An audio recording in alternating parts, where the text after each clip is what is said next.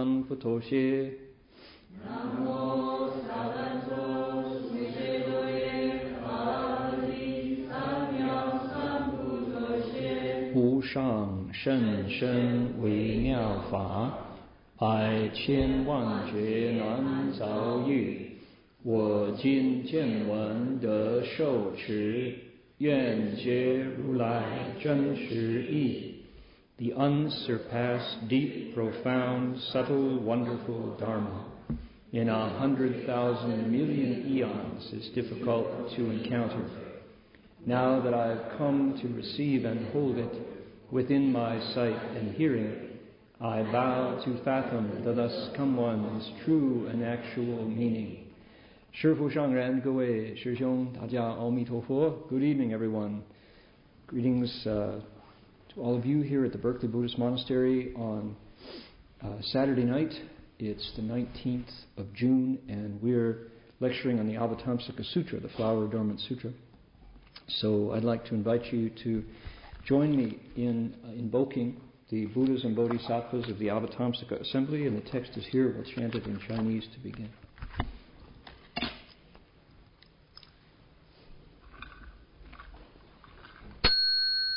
Nam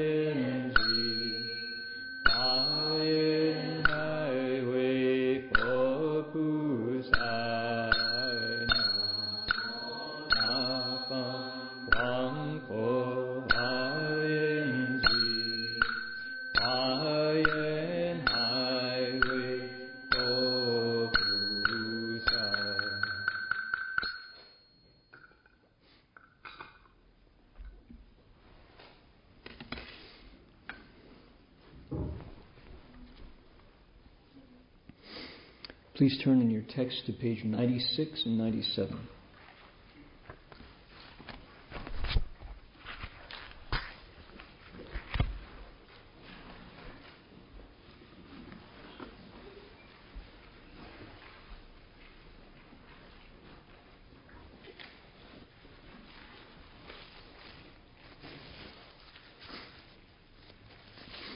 We're on the second stanza tonight.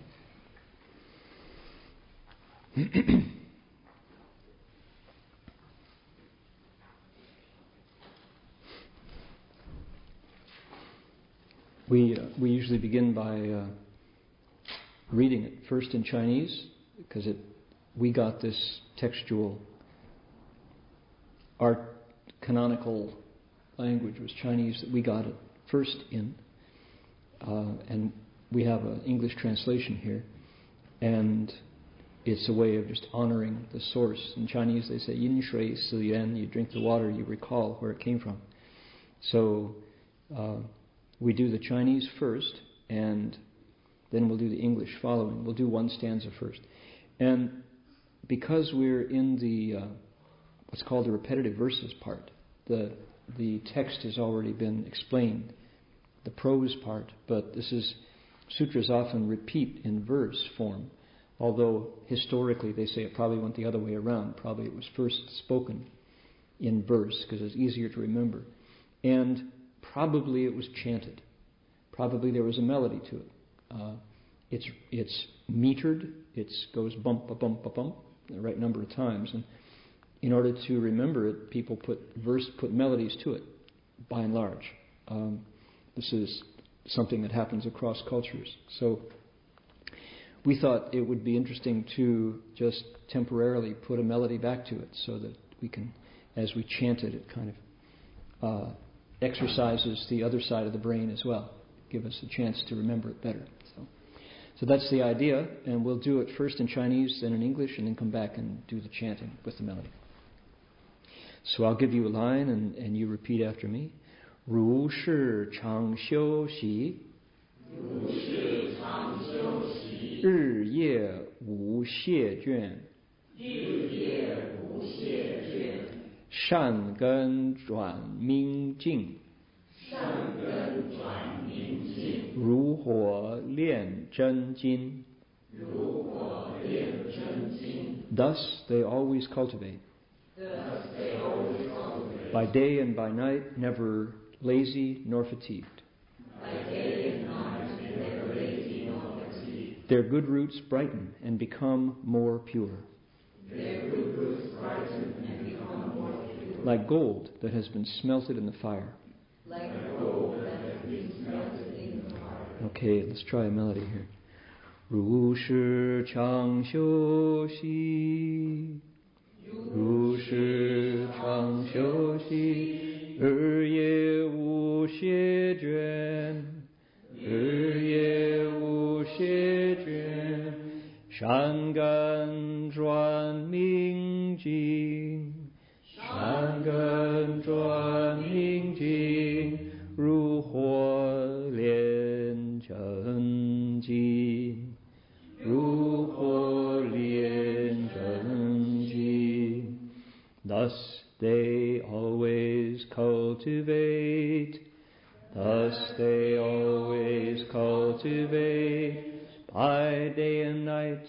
never lazy or fatigued. By day and night, never lazy or fatigued. Their good roots brighten and become more pure. Their good roots brighten and become more pure, like gold that has been smelted in the fire. Like gold that has been smelted in the fire. Okay, that's provisional for sure. We're just trying that out, to see how it works. We're talking about bodhisattvas. If you have uh, just joined us, this is your first chance to hear a Mahayana Sutra put into English, or if you come every week um, and listen online, wherever you might be listening from, because we are, in fact, webcasting as we go, and um, people have been finding this uh, webcast all over the world, which is interesting application of technology to something as ancient as explaining sutras. So, if you have, if that's you, suppose you you have been away for a while and you're just tuning back in. Um, this is called the Ten Grounds chapter, the Ten Stages, the Dasha Bhumi chapter of a sutra called the Flower Adornment. And this is our our provisional translation. This is just. Uh, uh,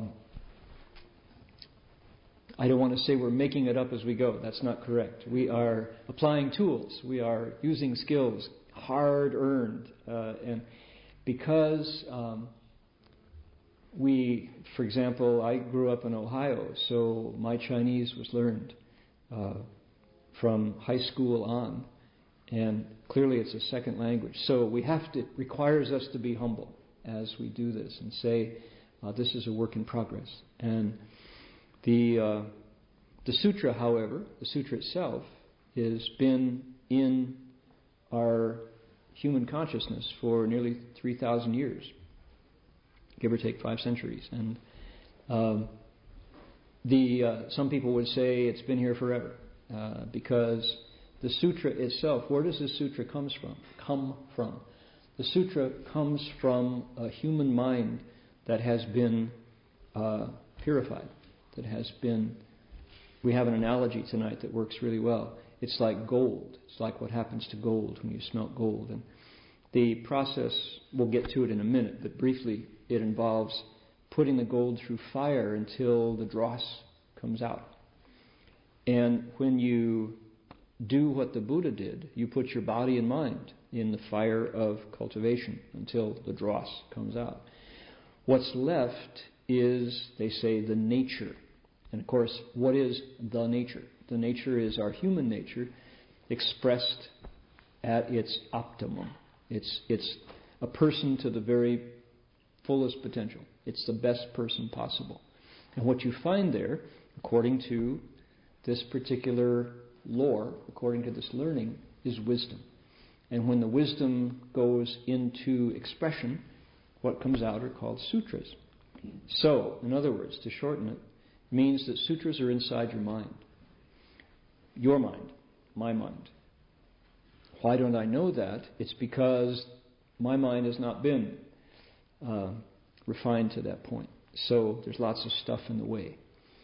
Um, the Buddha is a title of a human who did that, who put his body and mind into the fire, worked on it, worked on it, worked on it. Um, what would an example be? Uh, if you thought at one point, I would love to play the piano. Piano's got 88 keys and it's this big music box. And some people sit down at the piano and release Chopin and Beethoven and Brahms, and other people sit down and just make cacophony, just make horrendous noise. What's the difference? Is discipline, application, hard work. And out comes this music that can transform your mind, music that can calm you, music that can bring tears to your eyes, music that can delight you.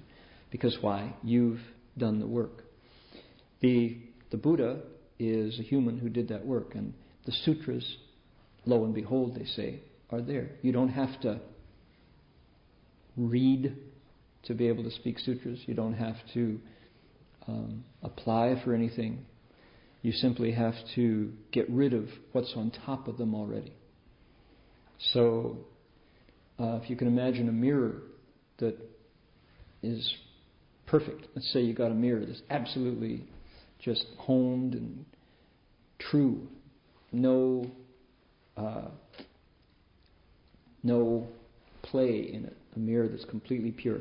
But then you take Vaseline, just smear the Vaseline on the mirror, or you take spray paint, paint over the mirror, or you uh, chip it and crack it and just put a curtain over it.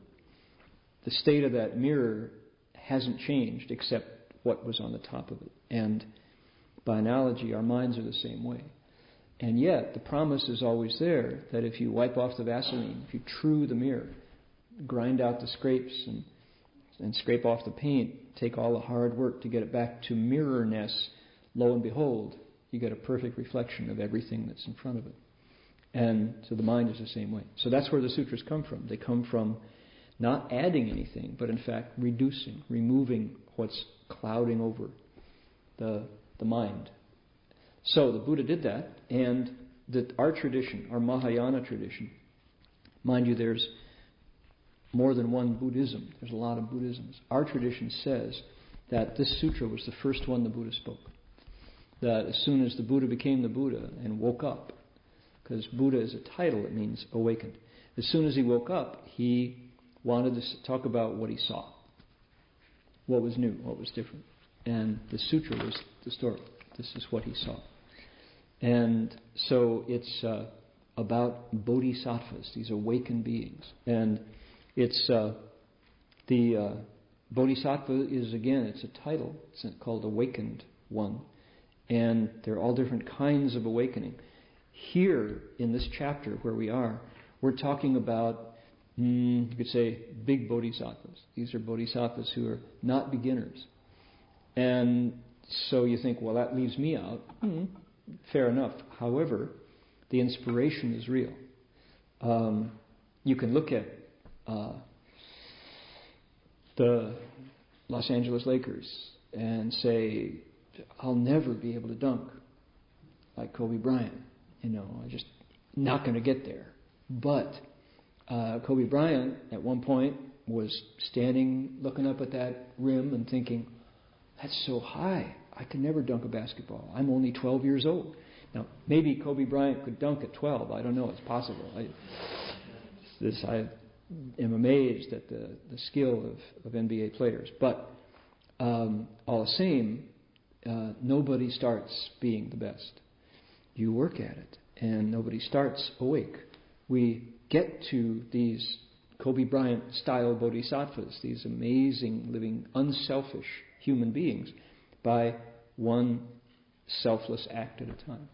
So it's very analogous to, to skill of any kind. So what did they do? Let's look at our text. These are bodhisattvas.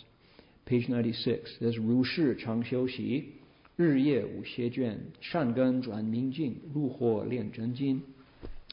Let's look at word by word. 如是, thus in this way, like this, Chang, constantly, always, Xiu, Xi, cultivating and practicing. I really like that word Xi. Uh, there's, there are precise etymologies, there are precise tracings of the word, And there are kitchen etymologies, kind of do it yourself etymologies. And the, the line between those two kind of blur, but let's look at the homemade description of what that is. This is one of the words that's fun to talk about. The, I'm looking at word number five on uh, that line there. It's over the XI. 如是长修习, the she, look at she there. The top part is wings. It's wings, just like birds' wings. There's actually pictures of pictures of kind of it's a derived way of describing uh, birds' wings, or you could say feathers, because it has the kind of the rib and the the uh, the feather part of the feather. And down below is bai, which means white. And if you think of how does a bird fly, the bird flaps its wings so fast that it blurs. It looks white, i.e., almost clear. You can't tell that the bird's wings are moving unless you do it in slow motion. And you can see this very graceful unfolding of, of tendons and energy like that. But in, in action, in, in real time, you just can't see it. The wings are blurred. So that's how fast a bird has to flap his wings in order to take off. They turn white or clear, right? What does it mean? Practice. You got to do it that much in order to really practice. You have to repeat an action over and over until it becomes almost invisible. That is to say, wholly integrated into your lifestyle. That's how the, the Bodhisattva practices the Dharma. That's how often the Bodhisattva meditates. That's how, how long the Bodhisattva turns to kindness instead of anger or meanness, selfishness. So you have to practice until it becomes a blur. So I like that uh, that example of, of a character giving us its own definition. That's a ki- kitchen etymology, right? That's a homemade description of what that word means. But sometimes they work. Um, has also a lesson for us. Xiu xi. Sometimes xiu xing, right? We know that as cultivation. This is xiu xi. It works just as well. Xiu here means repairing, to repair, to fix it. And the reason why that's a helpful reminder for cultivation is the way um, the way our teacher, this is Master Hsuan our, our founder here's pictures, um, the way he gave us the Dharma was always coming back. Was always adjusting it, fixing it. Which indicates what? Usually we weren't there. Usually we were too too little or overshot it. It was either too hard or not enough. And xiu always has the, the, the notion of making it right, adjusting it, fixing it. So, another idea implied in that is there is a it. Well, what's the it? It would be zhong dao, the middle way, moderation, the mean, M E A N, right? Meaning the middle, the true middle. And the Dharma that the Buddha explained hits that true middle. And most of the time we go too far or not enough. And that idea, it resonates throughout everything I've encountered in Chinese culture. Chinese medicine, for example, is all about balance. When we're sick, it's because not enough or too much. And a skillful Chinese doctor is always bringing us back to the middle. So that's a neat idea for, in my heart because it implies that ultimately there is something standard. It's not entirely whatever, dude. Right? It's not up for grabs.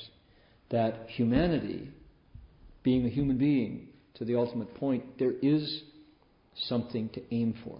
It's not totally relative. Now, in the bigger picture, it is. I mean, we're free to do anything we want. Free will lets it says, go do what you want. However, there are consequences to what we do. And that always helped me sleep better. To know that there was a mean, there was a middle. And if I found it, I would be in harmony with something big and old and true and zheng in Chinese, something proper, something that worked. And you know it when you leave it. Now, is it mysterious and something the Chinese own? No. Try to ride a bicycle before the wheel is round. And you know exactly where this is at, right? If you try to ride a bike without the wheels being trued, and it's a verb, right, to true the wheel, to get it equidistant from the hub and all the spokes, you wobble all over the place, and you, are wearing the tires out, and it might throw you off the bike, and you can you you can uh, you can feel it immediately when you're off the middle, when you're too much or too little. Um, I had my tires replaced and balanced this week. Somehow the bill got to be $300 of labor. Don't ask me how. But that's neither here nor there. Um, but they told me that, oh, it's the wheel bearings. Wheel bearings are out. It's the wheel bearings, man. And I said, excuse me, uh, 30,000 miles ago you replaced the wheel bearings? Oh, son of a gun, sure we did. Oh, maybe it's the tires. So they fixed the tires. Hey, guess what? Hey, the noise went away. Well, it wasn't the wheel bearings after all. Saving me a thousand dollars. Oh yeah, Good thing you remembered. Right. I thought so too. So, truing up, and by the way, your toe end's out of line, man. Okay, well, you fix the toe in? Yeah, the toe, toe it out. Whatever you do, I don't know. Toe in. In other words, they aligned the wheels. With alignment, suddenly, good old Subaru's running just fine. There you go. That's zhong, that's the middle. And you know when you're out. But when you when you hit the middle, there's nothing there. Because why? Things are going right. You don't notice. When you're off the middle, you get sick, your bicycle wobbles, you think your wheel bearings are bad. You know, in fact, it just needed zhonging. It needed middling. It needed putting back. And that is the word xiu. You adjust. You tiaoli you adjust, you balance it, you put it back in the middle. So, that implies that usually it's off one way or the other.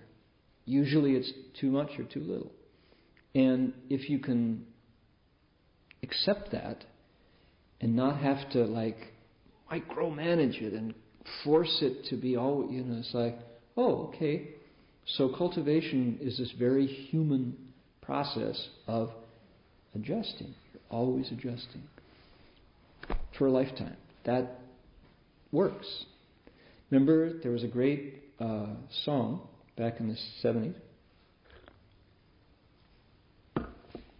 Uh, it was a. Um, whose song was it? Take it easy, take it easy. Don't let the sound of your own wheels drive you crazy.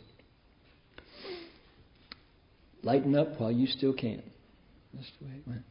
Jackson Browne song. Um, so, in cultivation, you have to take it easy, but you also can't take it too easy. You have to also keep to the middle. But that that middle exists is a huge relief. And Chinese culture, having been around as an entity for five millennia and longer, um, historically we date it back that far. Probably it had roots before that, and having influenced, you know, Vietnam, Korea, Japan, Philippines, Malaysia, everywhere that Chinese culture spread, that middle held. The middle held. Like Yeats's poem, right? The middle does not hold. The middle holds when you find this middle. And I think that's why China got the Dharma from India and it stuck. Uh, I think the Dharma that the Buddha spoke arises from that middle. And the Chinese were ready for it. And somehow we're ready for it too in the West. Maybe because we're so far off the middle that we're reaching for something to balance us. Maybe that's why the time has come. Australia also, for some reason, seems to be, just as a the entity that is Australia, seems to be ready to hear the Dharma. This, we'll have to come back in a hundred years to figure out why, but uh, why certain p- places uh, have what's called the Da Gen Xing, the Mahayana nature. But this, this seems to be, you know, this not the purpose of our talk tonight. But just to look, why did China get the Tao? Why did China get the Dharma? It's because this notion of the middle was so deeply rooted in the culture. So we'll see how, how we do here in the West. So, in this way, they are always shoshi, adjusting and practicing. They're always balancing it out. What else? 日夜无歇见. Um, sun, night. In other words, day and night. So, constantly, by day and by night, 无歇倦. No laziness, no fatigue, no tiredness. Now, if cultivation was muscle work. If it was still white knuckle cultivation, you'd get tired. You would definitely xie So somehow these bodhisattvas, if, if we accept the notion that the, the sutra is talking about us, about the bodhisattvas that we can become when we aspire to waking up, somehow we got to internalize it. Otherwise, we'd burn out. You could translate this colloquially as um, they're always adjusting, they do it all the time, they never burn out. How do you know? How can you do this stuff without burning out? Answer would be internalize it. It's not muscle. It's mind. The Tao is the middle is a real place. Frictionless, you might say. No friction. And in reaching for it, in adjusting to find it, we can get to a place where being unselfish becomes a habit. Being kind is the effortless way. We don't start there because why? Who are the models for kindness? Who models true empathy, selflessness? Not the marketplace. Man, oh man. The marketplace says, me for me. I'm loving it. Because I'm eating dead bodies. Processed with french fries that never go bad. Have you seen, have you seen on the net, there's a, there's a, an experiment happening, how long the McDonald's French fries can go without changing in appearance or form at all? like years. It's scary. Uh, anybody who saw Super Size Me, right? That wonderful movie, Super Size Me? Okay. So Spurlock uh, goes out and buys, you know, the American meal. Growing up in Toledo, I knew the American meal. We had it. It cost 50 cents, and it was a hamburger, fries, and a chocolate shake. 50 cents at the local White House. And Spurlock goes out to all the local places. He's got a mom and pop shop. He's got a Big Burger and a Wendy's and a McDonald's and a, a uh, um, some other chains, In and Out Burger, and he buys the All American meal at all these different places and then puts them under glass domes, right? Sets them down, and then comes back every day to see what's happened, to see how they're doing. And the mom and pop, you know, you'd assume real potato French fries, real beef burger with real ketchup and stuff. Pretty quickly starts to, you know, this greens, the, the white mold and the fur. Pretty soon they, they become, they decay. And they do what organic things do, is they decay. And you can see it becomes mushy and you don't want to eat it because it's real food, right? And he goes to the Wendy's and takes a little longer and Denny's. He goes over to the McDonald's unchanged. Just like the day he bought it. Looking like those Japanese food displays in the stores in Japan. You, you look at the picture, I want that one. You know, it looks real, but it's plastic. Somehow the McDonald's fries are the same week in and week out. What are they made of? They don't decay. They're not organic. They're not food. You, you think, after I eat them, do they decay? Are they still there? You know, oh my God, how many McDonald's French fries have I eaten that are still intact in my somewhere in my system? Good Lord. So after Spurlock did it, other people imitated it, and so you can go online and look for the ongoing McDonald's French fries experiment. There's a webcam trained right on the French fries, you know, unchanging for day after day after day. So, okay, so the Bodhisattva is he is, you know, organic. These practices are organic. They have to be internalized before you can do it. They have to be in your heart. You have to be kind. You have to be selfless. And we don't start that way. We start, the world tells us, I'm loving it. I want all the gusto I can get. You know, me and mine. Customized, personalized, my very own. I want it that way. This is how I like it. The Buddha Dharma says, well, it's profoundly not a commercial Dharma. In fact, if the self insists on having it my way, then expect a world of conflict, the world that we have. And when we can say, you know, huge egos in competition, consuming a finite earth is not a winning formula.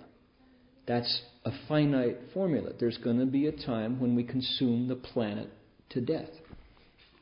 We'll still be desiring it and it'll be gone. What then? So, how about using our insight, our foresight, and changing the formula and saying, what about if instead of being all out for me, we try to collaborate? The earth is a community, not a commodity. What about if we try to share that good old fashioned word? What about if we ask ourselves how much is need, how much is greed? And do less greed and more satisfying needs for more people. If we do that, sustainable. We can do it longer. So, I'm saying that, that there are profound cultural, social, universal implications to these dharmas that make a huge difference in our in our future. So the Bodhisattva says, "Yeah, um, I would like to live in a way that I can sustain this goodness, because cultivation is based on a view that ultimately humanity, human nature, is wholesome." If you take it into the realm of philosophy and debate an ultimate principle, then the Buddha nature is neither good nor evil, but doing makes it so. before the doing, there's nothing at all. Would be, and mind you, this is uh, right. As soon as you say that, you've you've stepped into a realm of, of dialogue for hours and hours, years and years. The Buddhists and the Vedantists, the Hindus, have been having this dialogue for as long as there has been um, people waking up. Uh, is, is the nature good or evil fundamentally? And um, there's a time when that's useful and valid to, to have those dialogues. In terms of cultivation, know that uh, it's as simple as uh, preference for life. Every tradition would agree that not killing is wholesome. It's a mitzvot, it's a good, it's a wholesome deed. And so just there, you know, from the from the seat of our pants, from where the sandal hits the pavement, goodness exists to that extent. So the human nature, human nature seeks for goodness. Chinese culture says, 上天有好生之德, that literally heaven, but you could say nature, in the big picture, things prefer to live. Creatures love their lives, obviously. Okay, to that extent, goodness exists. Here, if we move towards goodness, we're going to find an effortless way of sustaining xiu xi by day and by night. This practice, this cultivation, this adjusting by day and by night without fatigue. For example, we can eat without participating in the slaughter of a billion lives a week for food. We can't. The human animal does well on plant based protein. Not preaching, just saying. There's an example. However, we're into, as a culture, in the 21st century, into a practice of getting our protein, meeting our protein needs through animal protein. The result of that is, is a, a habit that increases suffering because beings love their lives. So, okay, just to say we can adjust. Let's move on here. Let's look at the next two lines because there's a beautiful image here. 善根转明净，如火炼真金。Good roots progressively or literally turning bright and pure, like fire smelting true gold. All right, involved here is the word shangun. Shangun is uh, it's that quality of goodness. In the Dharma, they carry out this notion that human nature is good and say that that good human nature appears. You can see it. it. It appears in various ways. It's not just a notion. You can actually see it. And what are good roots? Well, one good root would be the uh, the ability to change. The ability to change. We're not fixed. That's a notion that we're not fixed. We can, we're influenceable. We're changeable, which means what? We can say I was sorry. Last week we spent the entire lecture on that first line up at the top, Tanque Kui Zidrongyan, being made beautiful by the ability to change and, and improve. Repentance, in other words, repentance and reform. So a wholesome root is the ability to change, that we're not fixed. We're not stuck in any one way of being. Um, the Buddha, in fact, there's the story of the Buddha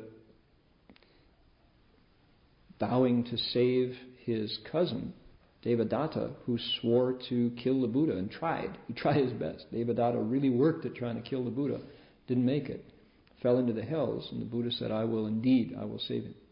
So, the nastiest of people, in fact, even demons, they say, and the Buddha Dharma talks about their existence, even demons get saved. Because why? The nature fundamentally doesn't hold good or evil, it's really malleable. In the expression, we move towards goodness. When we're teaching our kids how to be, be good. We care, right? But in the ultimate place, that nature contains everything, not limited to this good stuff. Right? The nature contains the deeds of a Hitler and a Pol Pot and a Mao Zedong and a Stalin uh, and me on a bad day. You know, the nature contains all that stuff. And it also contains the potential for infinite goodness. So, those are good roots. Their good roots progressively become brighter. These bodhisattvas become better and better because why? They're adjusting. They're really working on it. They're working, they're paying attention. They're paying attention. And when they do things that they see make people hurt, they back off. When they do things that hits their heart and makes them warm and just makes other people light emerge, they continue. Cultivation, finding the middle. Like fire smelting true gold. Here's the analogy. Um, this returns, by the way, in the Ten Grounds chapter, the, uh, the notion of, of our nature being like gold um, comes back as a theme. This is a, um, an image that returns in every one of the ten grounds, so it comes back ten times. And the idea is I've, I've never smelted gold, I've never been near it. Uh, Professor Birnbaum, on the other hand, is a goldsmith, and I've talked to Raoul about it. He, when he was working his way through Columbia, uh, he actually was uh, a goldsmith and a jewelry designer. And the notion is that gold is um, there's an element, right? It's in the periodic table. And so when you find gold, it's mm, at I don't know. Are there does gold start out as different qualities? I know it's the admixture. Some has more dross or not, but it's gold is gold. When you assay it, gold is gold. Now, if you you know gold can be like tiny flakes, just particles, or it can be things you pull out of out of the ground, a vein, a seam. Um, I was in Montserrat, a Benedictine monastery high above Barcelona, way, way, way up in the mountain. And Montserrat has been there for a thousand years in various forms, uh, 700 years in its current form. And they, so in those 700 years, the kings of Spain, the emperors, and uh, the rulers of Cata- Catalonia there have centered around this monastery for a long time because it's, it's a magnificent sacred space. And with all that history, they have an incredible museum right in the monastery. They, they have uh, implements that have been offered by the kings when the kings wanted to, maybe their conscience were bothering them for slaughtering so many people, and so they went to pray at Montserrat, hoping to save their soul, you know, and I'll give a lot of gold to try to save, you know, because I haven't been sleeping very well after I massacred those soldiers, so or whatever. But that's cynical. Maybe those kings were very wholesome and were doing great good. In any case, repeatedly over all those centuries, the kings would empty out their treasury for the greater good of the Catholic Church and particularly at Montserrat, for the Holy Blessed Virgin, Virgin Mary, the HBV, my Catholic friends call her, the Holy Blessed Virgin. So she radiates just like Guanyin Bodhisattva at Montserrat. And there, that's where the Black Madonna is, this incredible um, image of the Virgin, about this big, uh, holding Shancai Tongzi holding Kumara Sudana right there in her lap. And she's got, you know, they both are holding the Chintamani, their Rui Zhu. It's astounding to see how much this looks like Guanyin. And uh, that's a story for another time. But we've done the comparison side by side. And when you're there, you feel like you're in the presence of great compassion.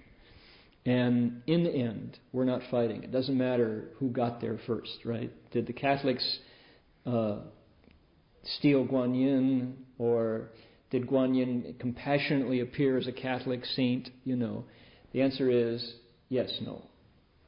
Nobody's keeping score.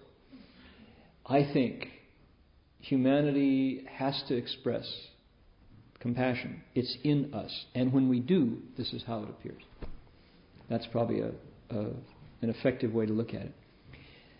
There's the Black Madonna, and her throne, the wall above her, behind her, beside her, is all gold. Astounding what gold will do. Pulled out of the ground, but when it's worked with care and devotion and love, this gold gives you a feeling. Now I'm I you know monks don't do jewelry. We don't have I haven't I, I have a watch with a stainless steel watch band. Um, I never did in my life do much any kind of jewelry. I know there are people who do. They put it in their teeth, bling, you know. But I never understood, and, and I could see that a lot of people did. People love, love precious stuff. But when I stood at Montserrat and saw what um, Emperor so and so, King so and so, did to honor the Blessed Virgin, I understood something about gold's quality to represent value. It's a precious metal. It is truly special and rare. And no matter how the gold began, this humble thing pulled out of the earth, when it was worked and shaped and offered to the Spirit of compassion, the Mother of Jesus, it catches your imagination for goodness. That gold holds your imagination. It's valuable and it reflects something beautiful and pure. Doesn't start there, it gets worked into purity. Like fire smelting true gold. Now, true gold is just gold. It's Huangjin, it could be uh, it could be Huangjin. The Chinese, the um, the current Mandarin word for gold is Huangjin, yellow metal. So this is Zhenjin, the same thing, meaning true gold. The way you go to get from this thing you pull out of the ground to what you offer up to the Blessed Virgin in this incredible mm, this this is that's the main altar. Down below I had you in the in the museum. The museum has crowns and scepters and uh, goblets and plates and uh, things that bishops and cardinals and archbishops and popes use. These incredible implements. Benvenuto Cellini's golden salt cellar is in the Louvre, right? You can see this, the salt thing that Benvenuto Cellini, who was supposed to be one of the best goldsmiths ever, uh, put together. So there was that. But what I'm talking about is the main altar, where you just you go and worship. And I maintain that something about this gold, having been smelted, when you see it, it can transform you.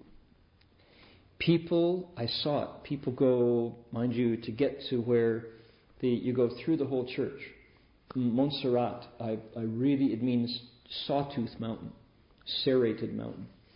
Um, if you get a chance, if you're anywhere near Barcelona, uh, go take the time to go to Montserrat because it's just going there. You feel like you've been through a pilgrimage. You start below and you have to wind your way up, wind your way up, wind your way up to the top. And then you go into this huge plaza and you go through the gates to get to the plaza and around you are these images of saints and you're up on the top of the mountain, you're looking down over the valley and it's very, uh, very uh, conducive to pure thoughts. But you go across the plaza into the church and the whole architecture is focused upon this one image that's about this big, way down there, just like our Guanyin. If you turn and look, those of you who can, Guanyin Bodhisattva is standing here on our altar. And in terms of perspective, she's the focus of exactly what I'm looking at. And everything kind of centers on her, more precisely the halo behind her head, that mirror. It's like that at Montserrat's church. You go, you have to go around, and you go up on the side of the church through this wonderful worship space with a high ceiling and the beautiful sounds coming out. And you feel holy. You feel blessed. You feel like you're on a heavenly road. You're definitely heading in the right direction. You feel that way. You're leaving things behind you. And you go alongside, the right hand side, through this hallway. And there are arches, and you're passing side altars where there are saints and images of Jesus on the cross. And it's very transformative. And then you go, before you, just before you get, you're already at the end of the church, this long, narrow space, a Benedictine church. And you go up the stairs. And the stairs are small. There's a, a narrow, arched stairway. And you could reach up and almost touch the ceiling as you go. And it's fairly steep. And on every inch of the stairway going up are these warrior saints. They're standing there, they're frescoes in the wall on both sides. And some of them have swords, some have spears, some have Bibles, some have have uh, shields, and they're on both sides. And there's this narrow space, so you feel very much like you're mm, being allowed, being permitted to approach. You're being tested. You have to measure up to get up this stairway. And every inch is tiled and gilded and painted and shaped. It's a very special passageway. You feel like you're working to get through this passage. And you get up to the top, and suddenly, to the left, you're about to approach the Blessed Virgin, Guanyin Bodhisattva. And the gold starts, and there's, you're about 10 steps away. And people at this point, their hearts are wide open as they approach. You can't do this unless you're made of wood and you've got your eyes closed.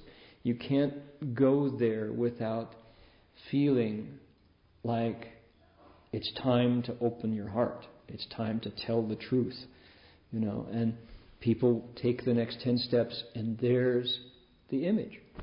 There she is. You can reach out and touch her, although too many people have done it, so she's behind plexiglass. But it's you know people not only touched her, they invited her home with them. You know, stole her off the wall. So they got her behind plexiglass, and her she, her pearl, her wish fulfilling pearl, is coming out of the plexiglass, so you can touch it and make your wish. And you can see. I mean, I stood there. I was. I said, "This is the way Catalonia does their saints." And they have been doing it very successfully for a very long time. Because why? They said three million people a year do this. Three million pilgrims a year go up that mountain from all over the world. Okay, so you come by and you make your wish and you touch her pearl with two fingers. And I stood there for a while, trying to blend in as inconspicuously as a Buddhist monk in robes can be in the golden hallways of Guanyin Bodhisattva. So I just recited Guanyin's name, and nobody saw me. It was interesting, you know. So who knows? So I watched the faces of the pilgrims coming up, and it was these old ladies, mostly, by and large, who may have waited their whole lives for this chance to get close to the Black Madonna, to get close to the Blessed Virgin to tell Guanyin their story, you know, to empty their hearts for Guanyin. And there, you know, you couldn't be unmoved by the sincerity and the wishing to merge with the, the Virgin. Just saying, finally, here's somebody who knows my story.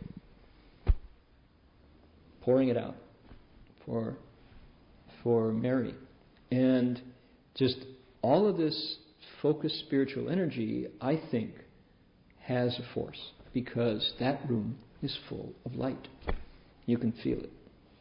And nobody's there except on feast days, which happen a lot. They somebody's there to move you along. If you want to spend a half an hour with Mary, you can do that.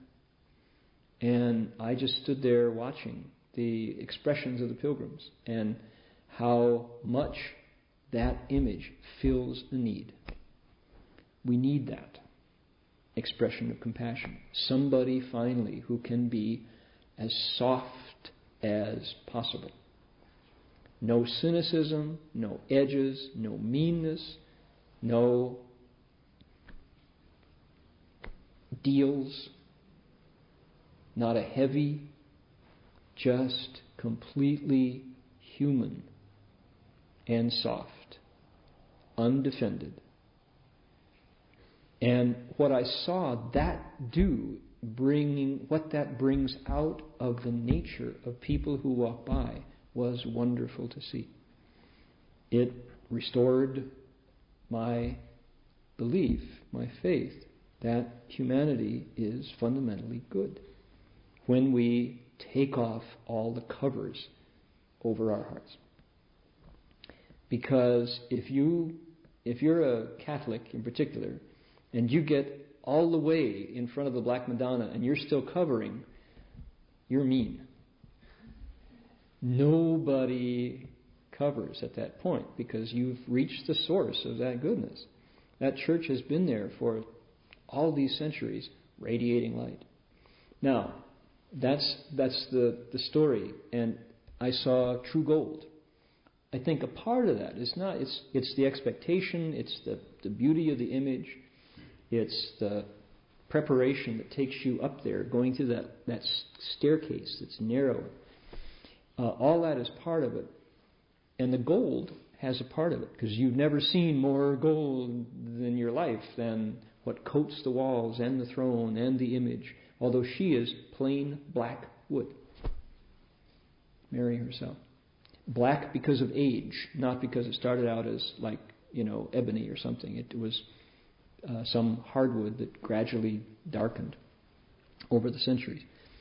But um, that's fire smelting true gold. Um, I'll tell you some other time about what is behind Guanyin, because there's another room. There's a round chapel behind the Blessed Virgin.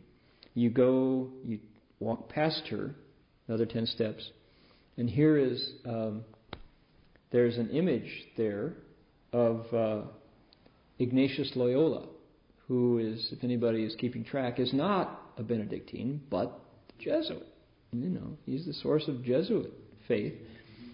And the Catholics find it very uh, ecumenically minded, very big, hearted to put an image.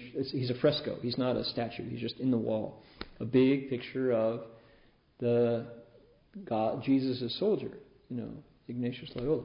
So that's another story. You go down the hall, turn right, and go through a passage into this round chapel where I experienced the closest thing in architecture to the Avatamsaka state, the Huayan Jingjie. That's another story. I'll tell you about that later. But whenever I think about smelting gold, I think of Montserrat because that the museum there has these these incredible historical treasures that were given as acts of faith by kings and emperors over the centuries. And they're right there in front of you. You get to see them very close. You just poke right up. Mind you, it's mm, bulletproof glass and hermetically sealed and all, but you, it's, there aren't that many folks in the museum paying attention.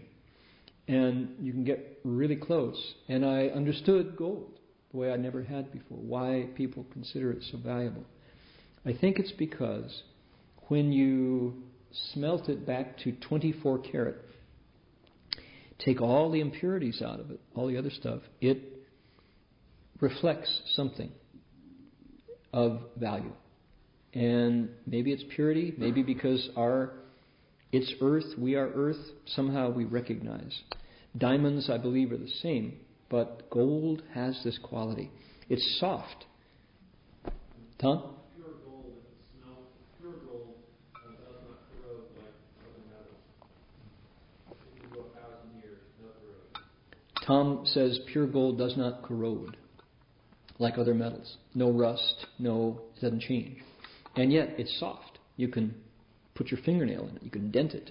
You know. Interesting gold. Okay, um, I got another story, and it has to do with um, this notion of vigor. Okay, thus they always cultivate by day and by night, never lazy or fatigued. Probably nor is not the best, never lazy or fatigued. If nor, it would be neither lazy nor fatigued. So ne- never lazy or fatigued is good. Their good roots brighten and become pure, like gold that's been smelted in the fire. It means that for the goodness to come out of us, we have to flap our wings till they turn white. We have to adjust and find the middle. We have to smelt in the fire. Um, what is that? This, in this idea of the Bodhisattva is um, a notion of cultivation. That's our that's our our uh, jargon word. Cultivation itself, in English, we think garden. You think you cultivate a garden, and that's pretty good analogy. Whether or not you've ever done that, some of you are gardeners right now. Some of you are maybe future gardeners, or if we go past peak oil, we, if the Gulf leaks enough oil, we may have to grow our own food. Subsistence gardening, there won't be food in the markets. That's the theory called peak oil, but we won't go there right now. The idea of cultivation is you got a garden, you start out with a piece of ground, you have to break the ground open, you have to make the big chunks into small chunks, you have to make the small chunks into loam. You add things called amendments to make the to increase the tilth. You ready? T I L T H, all this new vocabulary. To increase the ability of the soil to hold water, to be balanced with the right pH, etc. All these things that have to do with gardening.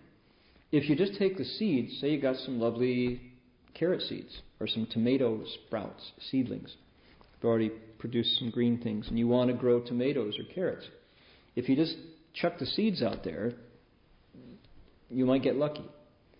But wind blows hard, the sun shines hot, not enough water, too much water, the ground is really hard, like cement, guess what? Nothing comes up, right? So, what do you have to do? You have to cultivate it. To break up the ground, make it nice and soft. You've got to put the seeds in at the right time, the right depth. You have to water it the right amount. Mm, if they need fertilizer, you have to fertilize it. Then something comes up. You got to watch out for the birds the deer, the squirrels, the kids, the cats. Who knew that cat piss was so deadly to plants, right? A cat goes out and they go, Keep, get away from there. Don't pee there. cat doesn't understand that. So, uh, thanks you. You made the whole place a cat box. Thank you so much. You cleaned it up really nicely for me. You know, so you have to protect the seeds. You have to put the stakes down and get them coming up so the sprouts grow. Then uh, you have to know, mm, you have to have knowledge. You have to, to be skillful to bring even simple things to, to fruition. You harvest them at the right time.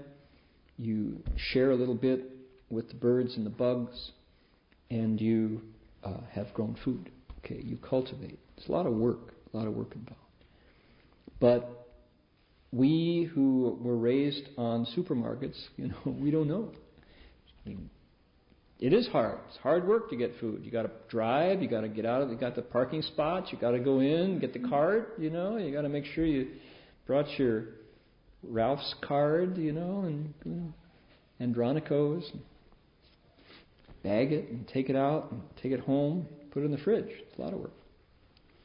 So it's hard work and cultivation, and you have to keep at it. If you do like two thirds of the gardening jobs and leave one third off, like you forget to water, you know, it doesn't work. You got to keep it going. And the plants have their own time.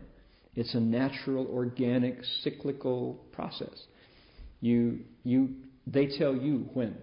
You know, you don't hurry it up. Come on, grow faster. You know, grow less zucchini, please. Not so much zucchini. It does it, right? You have to accord with it. So that's the process of cultivation. And as I learned about this from Master Hsuan Hua, who is known as a cultivator, our teacher was, was famous among monks for being somebody who really paid attention to cultivation. And not all Buddhists do, um, particularly in what's called the Dharma ending age. Many people say it's wrong to cultivate now. You shouldn't work. Um, the idea that I think this passage, thus they always cultivate, Ru Shi Chang Xiu Xi, Ye Wu Xie Juan. They do it by day and by night without fatigue, and yet it's effortless. They're not leaving smoke behind. It's not that their their brakes get hot as they cultivate. They don't burn out, right? They can keep it going because they found this effortless way of goodness and kindness and selflessness. That's what keeps them going. Um, they can do it in a way that finds the groove, still adjusting too much and too little. All right. That groove is relative. What do I mean? Let's look at um, Master Hsuan Hua's description of what it means to cultivate. Um, I did a pilgrimage at one point in my my form, early formation as a monk, and it involved a lot of bowing. I did I bowed a lot, bowed every day, and I bowed outdoors because this was a practice called three steps one bow, which which was is done geographically. You do it from one place to the other, and you travel as you go. And bowing is not a way to go if you need to get there in a hurry. You gotta go slowly if you bow. And I bowed uh, myself and the, my companion, the other monk I was with. We covered a mile a day, and we bowed for eight hours on the average. We started in the morning at at uh, 7:30 and finished at sunset. And so we went really slowly. And people looked at that and said, you know, what do you guys plan to get out of that? Losers? Get a job. like, well, this is our job. We're bowing. yeah, well, you make me uncomfortable. Why do you have to work like that? And if they were uh, if they were evangelists, and we got evangelized, proselytized about every day, it was things like, "You can't work your way to heaven by faith alone." You know, so that's another story. But you know, Jesus sees your efforts as filthy rags. That was the phrase we heard over and over. So, all right, uh, and then we also found uh, stalwart Christians who would come and square off with the proselytizers. So we often were championed by by diligent, vigorous Christians who were of a different different perspective. So that's not to say that Christians only proselytized. We had as many defenders uh, as there were uh, preachers. So the idea is where do you start in understanding vigor? The word is vigor. It's a paramita, jingjin. You cultivate with vigor. Vigor, um, it's the same root as the word virtus or virile, strength. So sometimes the paramita, the perfection of vigor, is called the perfection of strength or effort sometimes. Virya in Sanskrit. So, what's the idea? Master Hua says in modeling the sutras that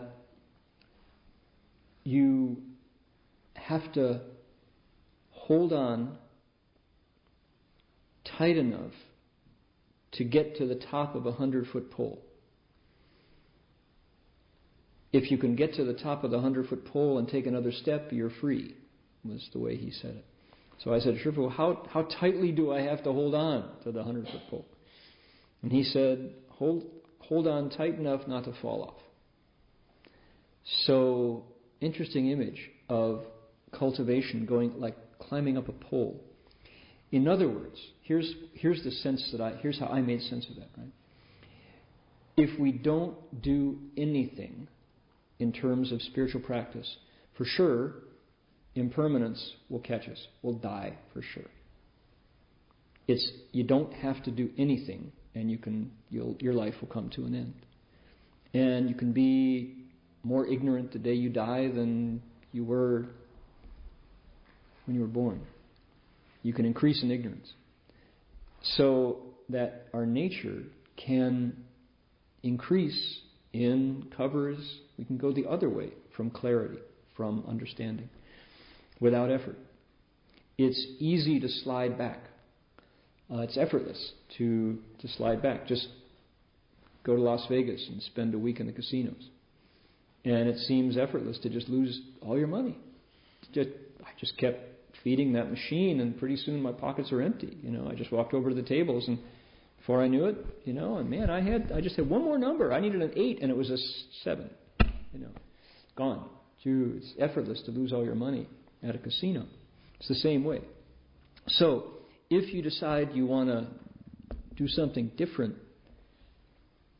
with the Buddha as your model, then you can, but it takes effort. It's effortful. You have to 日夜无懈倦, day and by night without by day and by night without fatigue.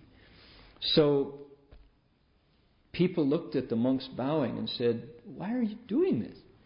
And do I have to do that if I'm a Buddhist too? Do all Buddhists have to do that? No, thanks. You know, I'd rather."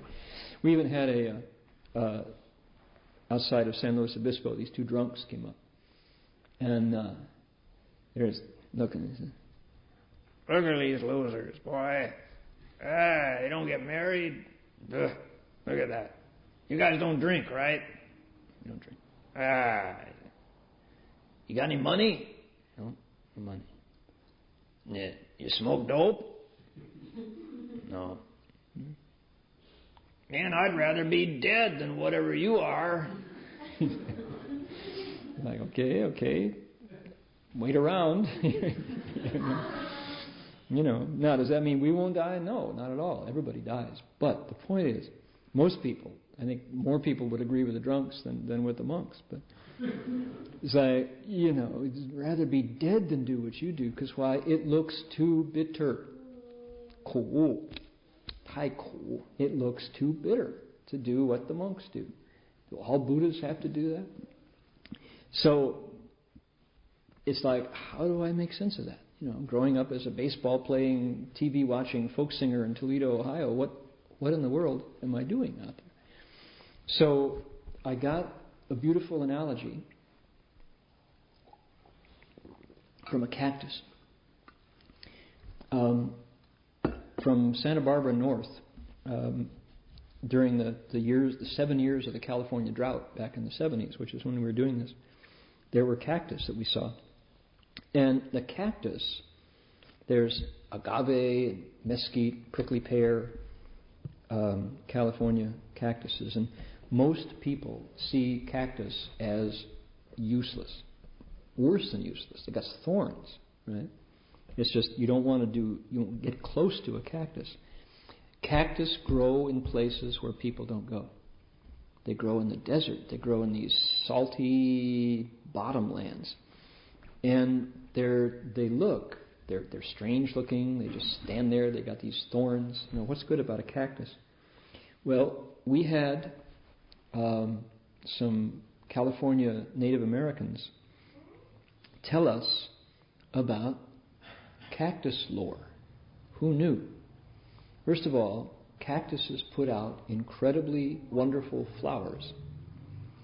Certain time of year, incredibly wonderful fragrant flowers, cactus flower. And the this Native American said our teacher, our shaman, tells us that cactus is like a drugstore. It's the drugstore of the desert. What most people see as most useless or even harmful with those thorns can sustain your life if you know what to do with it, if you know how to use it. For example, he said, there's fruit, prickly pear, really delicious. You have to burn the thorns off. You have to know how to use fire to get the thorns off, and you can't miss because you get a take a mouthful of prickly pear with thorns, and you'll never forget it. Um, so you can bake the fruit, you can boil it into jelly, you can eat it raw, you can fry it. It's full of medicinal goodness. You can turn it into jelly. You can use the seeds for medicine. You can use it as a poultice to stop bleeding or to heal you if you sprain. Um, you can use it as hair tonic. Native Americans did. Uh, it is the cactus provides adobe for the house walls, stucco to cover the walls against the weather. It um, the thorns are useful in a whole variety of things, including needles. And the prickly pear and the agave and the mesquite if you know how to do it, becomes like a department store, like a drugstore. It's full of goodness and will sustain your life. It looks really bitter outside, it's really sweet inside. The cactus juice can be used as shaving cream. The which can be? The, the cactus juice can be used as shaving cream. Cactus juice, cactus juice can be used as shaving cream. I'm assuming you've taken all the spikes off it, right? So, right? You use it as a beard substitute. You can use cactus juice as shaving cream. There you go. All right. Who knew? Thanks, Kevin. So, bitter, thorny outside, very sweet inside. So, there was a, a wonderful verse in the Avatamsaka that I saw that made sense of cactus to me, and it goes like this It says, In this way, they cultivated all the difficult ascetic practices and perfected the gates of the many paramitas. They entered and realized the Bodhisattva's grounds of wisdom and accorded with the unsurpassed awakening of all the Buddhas. So, cultivation looks too bitter from the outside, but it's sweet inside. The vigorous practices, just the, the doing of the kindness, the doing of the goodness, of this unselfishness looks hard from a world that says, I'm loving it. The world is out for me and mine. Cultivation looks too bitter. But inside, what it yields is wisdom, compassion, eloquence, and bodhi, awakening. So when we saw that, we, um, we, we called it from that time on, we called it cactus practice. The idea that it's bitter outside, but really sweet inside. And um, it's that the notion of no pain, no gain, right? Anybody who's done Bikram yoga or, uh, you know, uh, who is into training knows the idea that if it burns, it feels good after. It releases all kinds of endorphins, and it's pushing against the grain. They say uh, 逆水, xingzhou, it's like rowing upstream. You have to use effort. 不进则退. If you don't keep rowing, the stream will pull you backwards. It's the same idea in cultivation. So, those are images of, of practice. And in the end, what are you doing? You know, like you finally have to turn the TV off and stand up. And have you learned anything useful? Or is just time passed? So I ask myself that all the time. What am I doing? You know, how many websites can you click on? How many uh, gadgets can you accumulate before you get the final gadget? You know, the last one, the one that finally works. Mm. But if you can instead cultivate the mind then you have kind of the you have the the mother chip. You got the the uh, the basic input output system. You have the code that produces all goodness. Okay, so that's just one stanza, but we're going to do three next week. And the image, there's another image coming up that is also a, uh, a recurring theme, which is the Bodhisattva as a merchant leader, the Bodhisattva as a caravan leader. Very interesting image from a time when commerce was done by courageous, intrepid people uh, putting their goods on the back of camels and going across trackless deserts. And the, the sutra borrows that image to talk about what it means to, to cultivate the way. The, the wasteland of birth and death. All right, let's transfer merit and then uh, talk about what's ahead.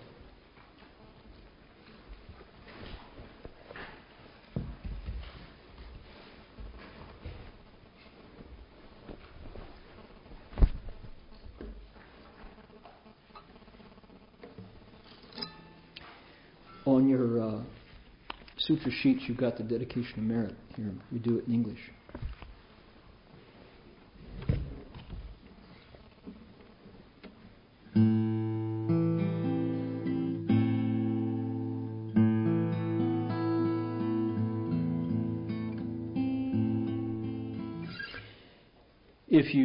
Have any particular place to transfer the merit, um, the the Gulf oil spill is, even though the World Cup is hot right now, it hasn't changed anything. The, if anything, the uh, oil is spilling out faster than ever. Do you see the first sperm whale washed up, poisoned by the oil under under the water? So let's transfer merit and wish to mitigate some of that harm.